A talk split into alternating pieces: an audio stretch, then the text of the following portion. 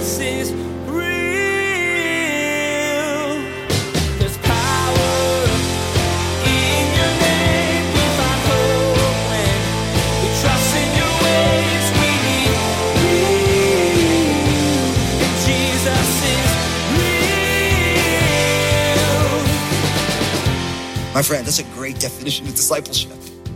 Discipleship is a long obedience in the same direction of Jesus. And Josh was a great example of this. A long, like Joshua's been in this for a long time.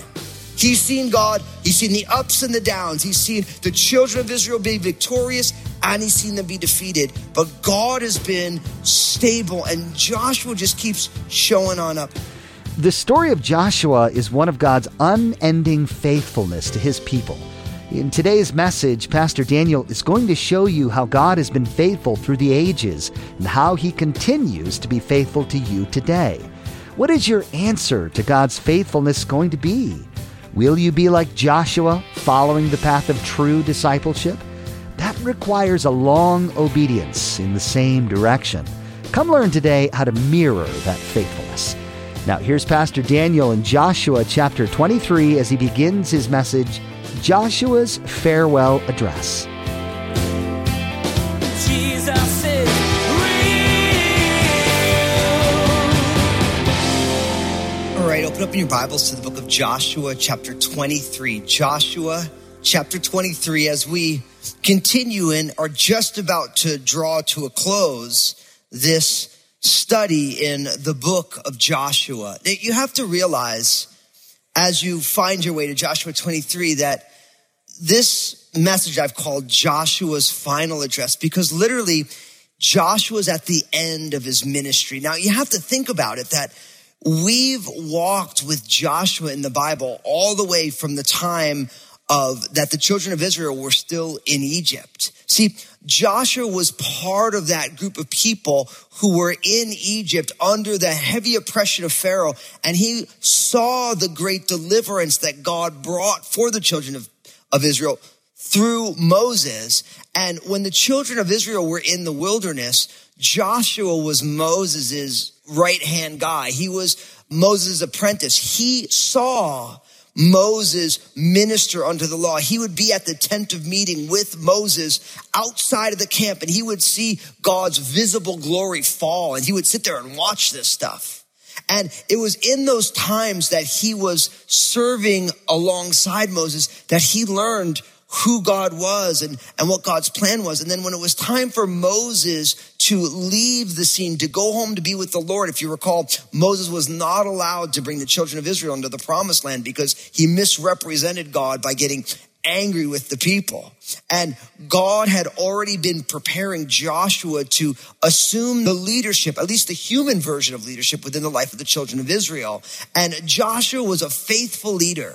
He help navigate the children of Israel through all of the major conquests of the promised land. And then ultimately, we've been seeing in this Homestead series, we've been seeing Joshua being very faithful to fulfill God's word, to make sure that each tribe got their land allotment, to make sure that there was the cities of refuge, to make sure that the Levites got their inheritance. And really, Joshua has done everything that he was supposed to do. He was faithful to the calling that God had on his life. And now it's time for him to say goodbye. And, you know, when you watch the testimony of somebody's life, I think there's something very powerful about the last thing that someone who's been used mightily by God would say. You know, it's like, this is a man who has faithfully discharged the office that God has asked him to occupy. And now it's time. He's done everything he's supposed to do. And you know, it's time for him to be saying goodbye. And so he speaks to the people. Now, what's amazing is that as we're going to study Joshua twenty-three, Joshua's last address, we're not going to find very much new material in it. But what I am always reminded in the scriptures is that when God repeats himself, it's because God wants to make sure that we don't miss something. Like I always say it this way, that, you know, my wife repeats herself with me because she knows I might have forgotten something, you know, and I think the Holy Spirit realizes that we can be a little thick-headed, that sometimes our hearts can be hard. Sometimes we're so focused on other things that we miss some of the big things. But Joshua, in his final statement to the children of Israel, brings us back to some really essential things that I think is very, very important. And so we're going to break that open together. And really what you have is you have this chapter, chapter twenty-three, where we have Joshua's final address. And then chapter twenty-four, you have a renewal of the covenant that we keep seeing, where God would come back and ask the children of Israel once again to say, this is what we want to be involved in. This is what I've done. This is my part to play. And the children of Israel keep responding, okay, Lord, we want to continue in this. And so jumping right on in, it says this in Joshua twenty-three, verse one. It says, now it came to pass a long time after the Lord had given rest to Israel from all their enemies round about that Joshua was old and advanced in years. And Joshua called for all Israel, for their elders, for their heads, for their judges, and for their officers. And he said to them, now I'm going to stop you right there, because I want to just give you a little bit of some time stamping here. Now you have to realize that the children of Israel wandered in the wilderness for forty years. And in that time, only Joshua and Caleb, the two spies who trusted God. Remember when God sent in those twelve spies? And ten of them came back and said, we, yeah, it's an amazing land, but we can't take it. It's too big. We can't do it. And Joshua and Caleb are like, no, no, listen, it's an amazing land and it is too big, but God is on our side and God has promised it to us, so we can take it. And because the children of Israel did not want to trust God, the whole generation that was older perished in the wilderness as they wandered for forty years. So there was forty years of wandering in the wilderness. Then we go on in to the promised land, and there are battles for about seven years. Right? So there's seven years of these major battles, like the Battle of Jericho, Ai, what went on with the Gibeonites, a coalition of the different kings. And we've studied all this in the book of Joshua. And now it says after some time. So maybe you're thinking ten or twenty years after the completion of these major contexts. Now you got to realize at that point, Joshua has been in active ministry for maybe sixty, seventy years. Let's say you give him ten years, forty years in the wilderness serving alongside Moses, seven years of hard battles, and then maybe ten years. You're talking a guy who's been in ministry for sixty years. According to the book of Judges, chapter two, we find out that Joshua died at one hundred ten years old. So this was a man who was faithful for a long time. Now, I just want to remind everybody of this. Eugene Peterson, who is a pastor and an author, he wrote a book, and he actually put the definition of discipleship as the title.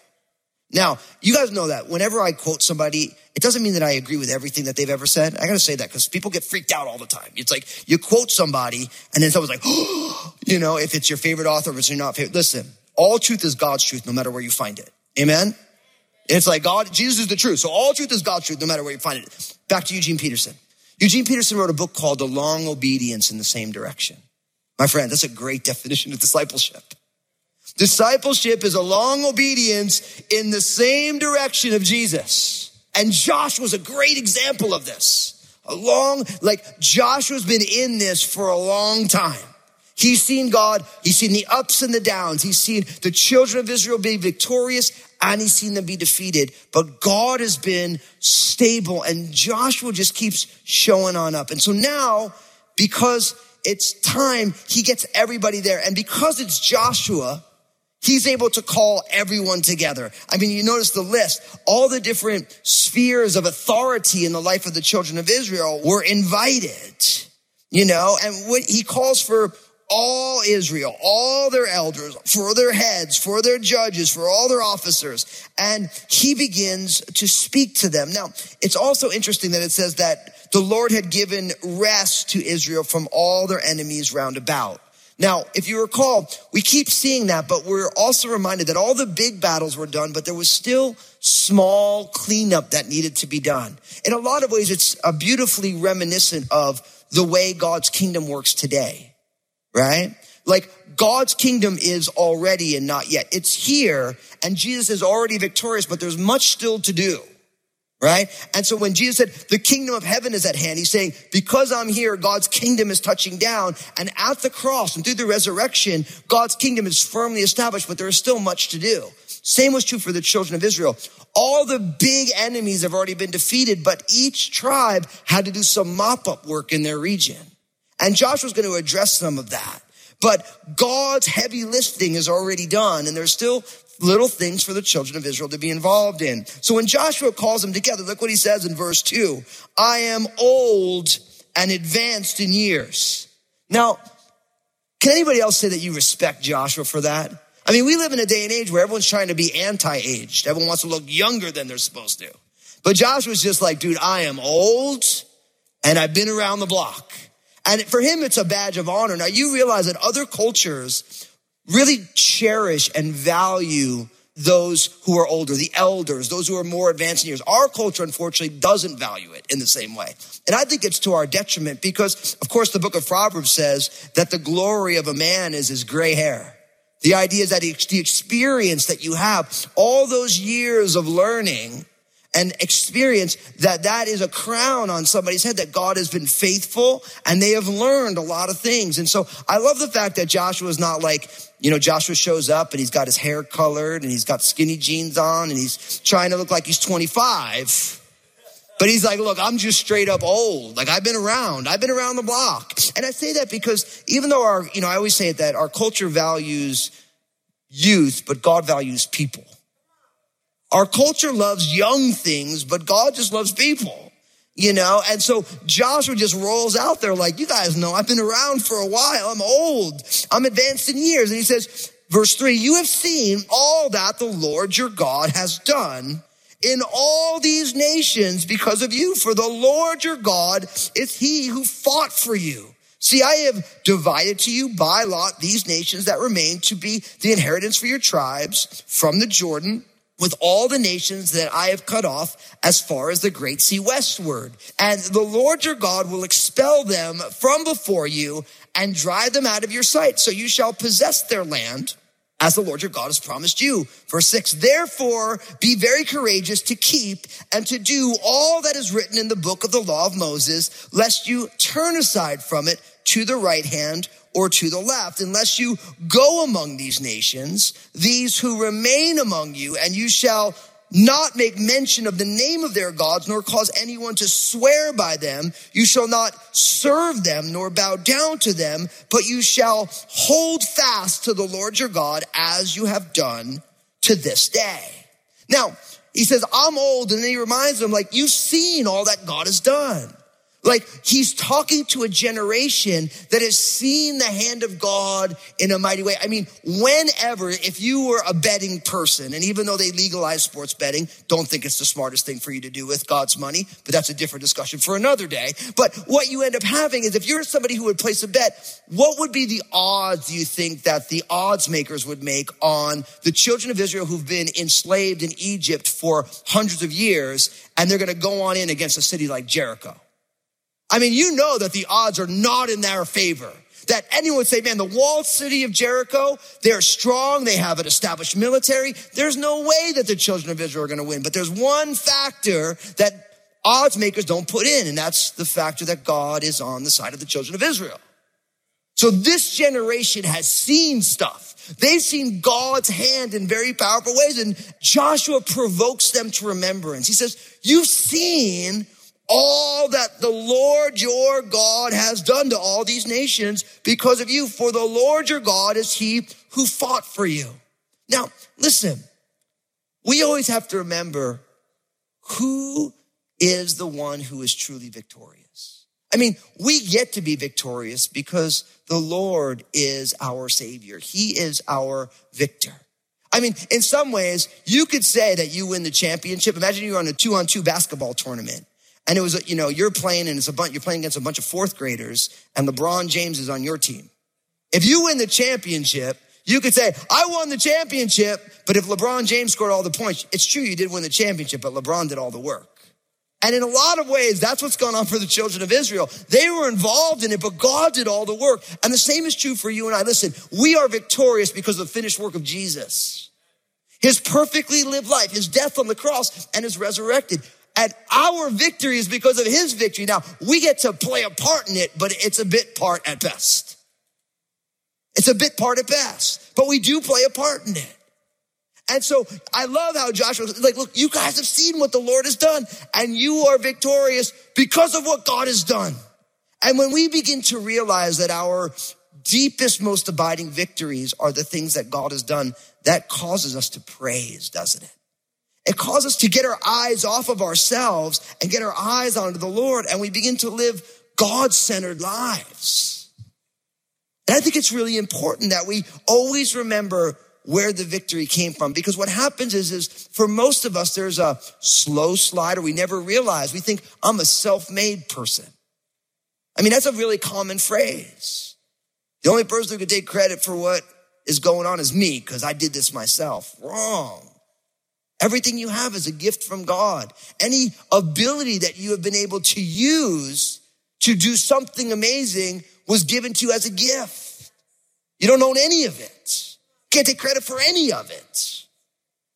And so we always have to remember where the victory truly comes from. Now, in verse four, Joshua reminds them that he has been faithful to administer his role in this. Notice what he says. He says, see, I've divided to you by lot these nations that remain to be an inheritance for your tribe from the Jordan, with all the nations that I have cut off as far as the great sea westward. And the Lord your God will expel them from before you and drive them out of your sight, so you shall possess their land as the Lord your God has promised you. Now notice, he's talking about the great sea, the Mediterranean Sea westward. Now, if you've been studying with us, you realize that there are nine and a half tribes on the west side of the Mediterranean, right? Or the Great Sea there. That there's also the two and a half tribes that are on the other side of the Jordan River. But really the focus here is on that greater area where they're living. And he's reminding them, listen, those nations that are still in your land, you still have work to do, right? Even though the big battles were done, the little skirmishes still exist. Now, again, for each one of us, that's true. Let me explain it to you. The finished work of Jesus breaks the power of sin and death over a person's life. Right? Like, you have a sin nature, you're born with it. And then when you put your faith and trust in Jesus, Jesus has dealt the death blow to a life left up to his own devices that will live in rebellion against God. But you have the responsibility not to pick up that cigarette. You have the responsibility when you go on the internet and you want to look at something that's inappropriate, or you want to do something that's inappropriate, when in that moment, when that temptation comes, the Spirit of God says, no, no, I got something else for you, but you're responsible for that. Now, the power of the sin nature has been broken in your life, but you still have to make choices. And so we're seeing that what God did in the life of the children of Israel, also the same principles exist in our life. Jesus said it is finished, and it is. But you're walking out the victory that Jesus has already bought is partially your responsibility. Like, here's a great example. I was just talking to someone just recently, very interested in theology. And I, listen, I, you guys know I like theology. If the book's over a thousand pages, I want to read it because I'm just that guy. I love it, man. I think it's fascinating, you know? But what I've learned is that oftentimes people are into theology. If you were to talk to their spouse, it's like, yeah, my husband is really not the kindest person. Now, I'll be honest with you. If you're really good at theology and you're not a nice person, you're really terrible at theology, no matter how many books you've read. Because there's nothing worse than having all the facts right and getting everything else wrong, right? There's nothing worse than having all the information, but not letting the fruit of the Spirit be love and joy and peace and patience. Oh, patience, right? And so what goes on, and it's, and it's unfortunate. I can see it in my own life where you can be so right, you're wrong. You can be so smart that you don't really know what's going on. And so you have to make sure that you get the right things right, right? And so you have to make sure God has done all the heavy lifting, but there are responsibilities that we have. I call them the knobs on our side of the wall. Literally, like, God has the knobs on his side of the wall. He administered those perfectly, and we have knobs on our side of the wall. Even on the Crossroads staff, once a month, we honor one of our staff members. We call the award the Knobby Award. It's someone on our staff who is doing a great job at doing the knobs on their side of the wall, doing their job in such a way that they're that they're really crushing it, and they're tending to all the things, and everybody on the staff sees it, and we'd love to honor them for doing that. And in the same way, he's saying, listen, all these nations that are still here, God's put them there, and your job is to drive them out, but God's already given you rest from all your enemies. So there is still stuff that we're involved in. Right? And so he reminds them, of course, that they have to keep going. And they're going to walk in what God has promised to them. And then I love verse six. And you guys know this. When you see the word therefore, what do you say? What's it there for? You're Bible scholars. therefore is a concluding sentence. Because of all these things, therefore, be very courageous to keep and do all that the Lord has written in the book of the law of Moses, lest you turn aside from it to the right hand or to the left, or lest you go among these nations, these who remain among you, you shall not make mention of the name of their gods, nor shall anyone swear by them. You shall not serve them, nor bow down to them, but you shall hold fast to the Lord your God as you have done to this day. So because of that, my friends, be very courageous. Now, where did Joshua first hear that? From the Lord, right? Joshua, be strong and very courageous. So what Joshua does is he takes what God has spoken to him and then he applies it. Listen, be courageous. Don't be scared. Don't be fearful.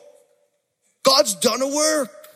So he says, be very, and he says, be courageous to be obedient to the revelation of what God has done.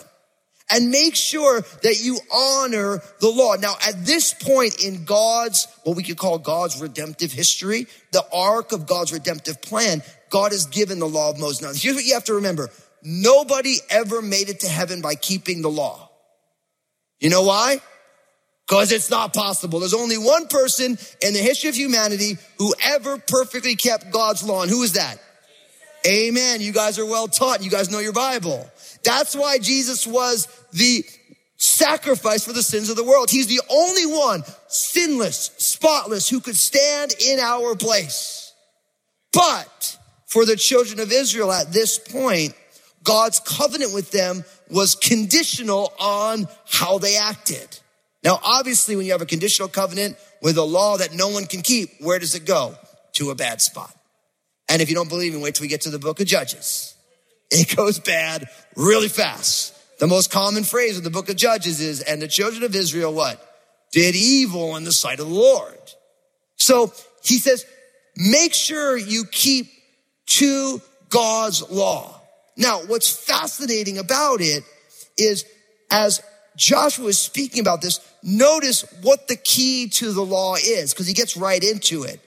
He says in verse seven, unless you go among these nations who remain among you, you shall not make mention of the name of their gods, nor shall you swear by them, nor shall you bow down to them. So really for Joshua, what his concern is, if they don't keep to the word of God, they're going to begin to worship alternative gods. They're going to begin to fall into idolatry. And if you know the Bible, and we've studied this together, in the Ten Commandments, the very first commandment is, I am the Lord your God, and you shall have no other gods before me. The very first commandment of the unique ten that was written by the finger of God is a commandment against false worship, worshiping the wrong God.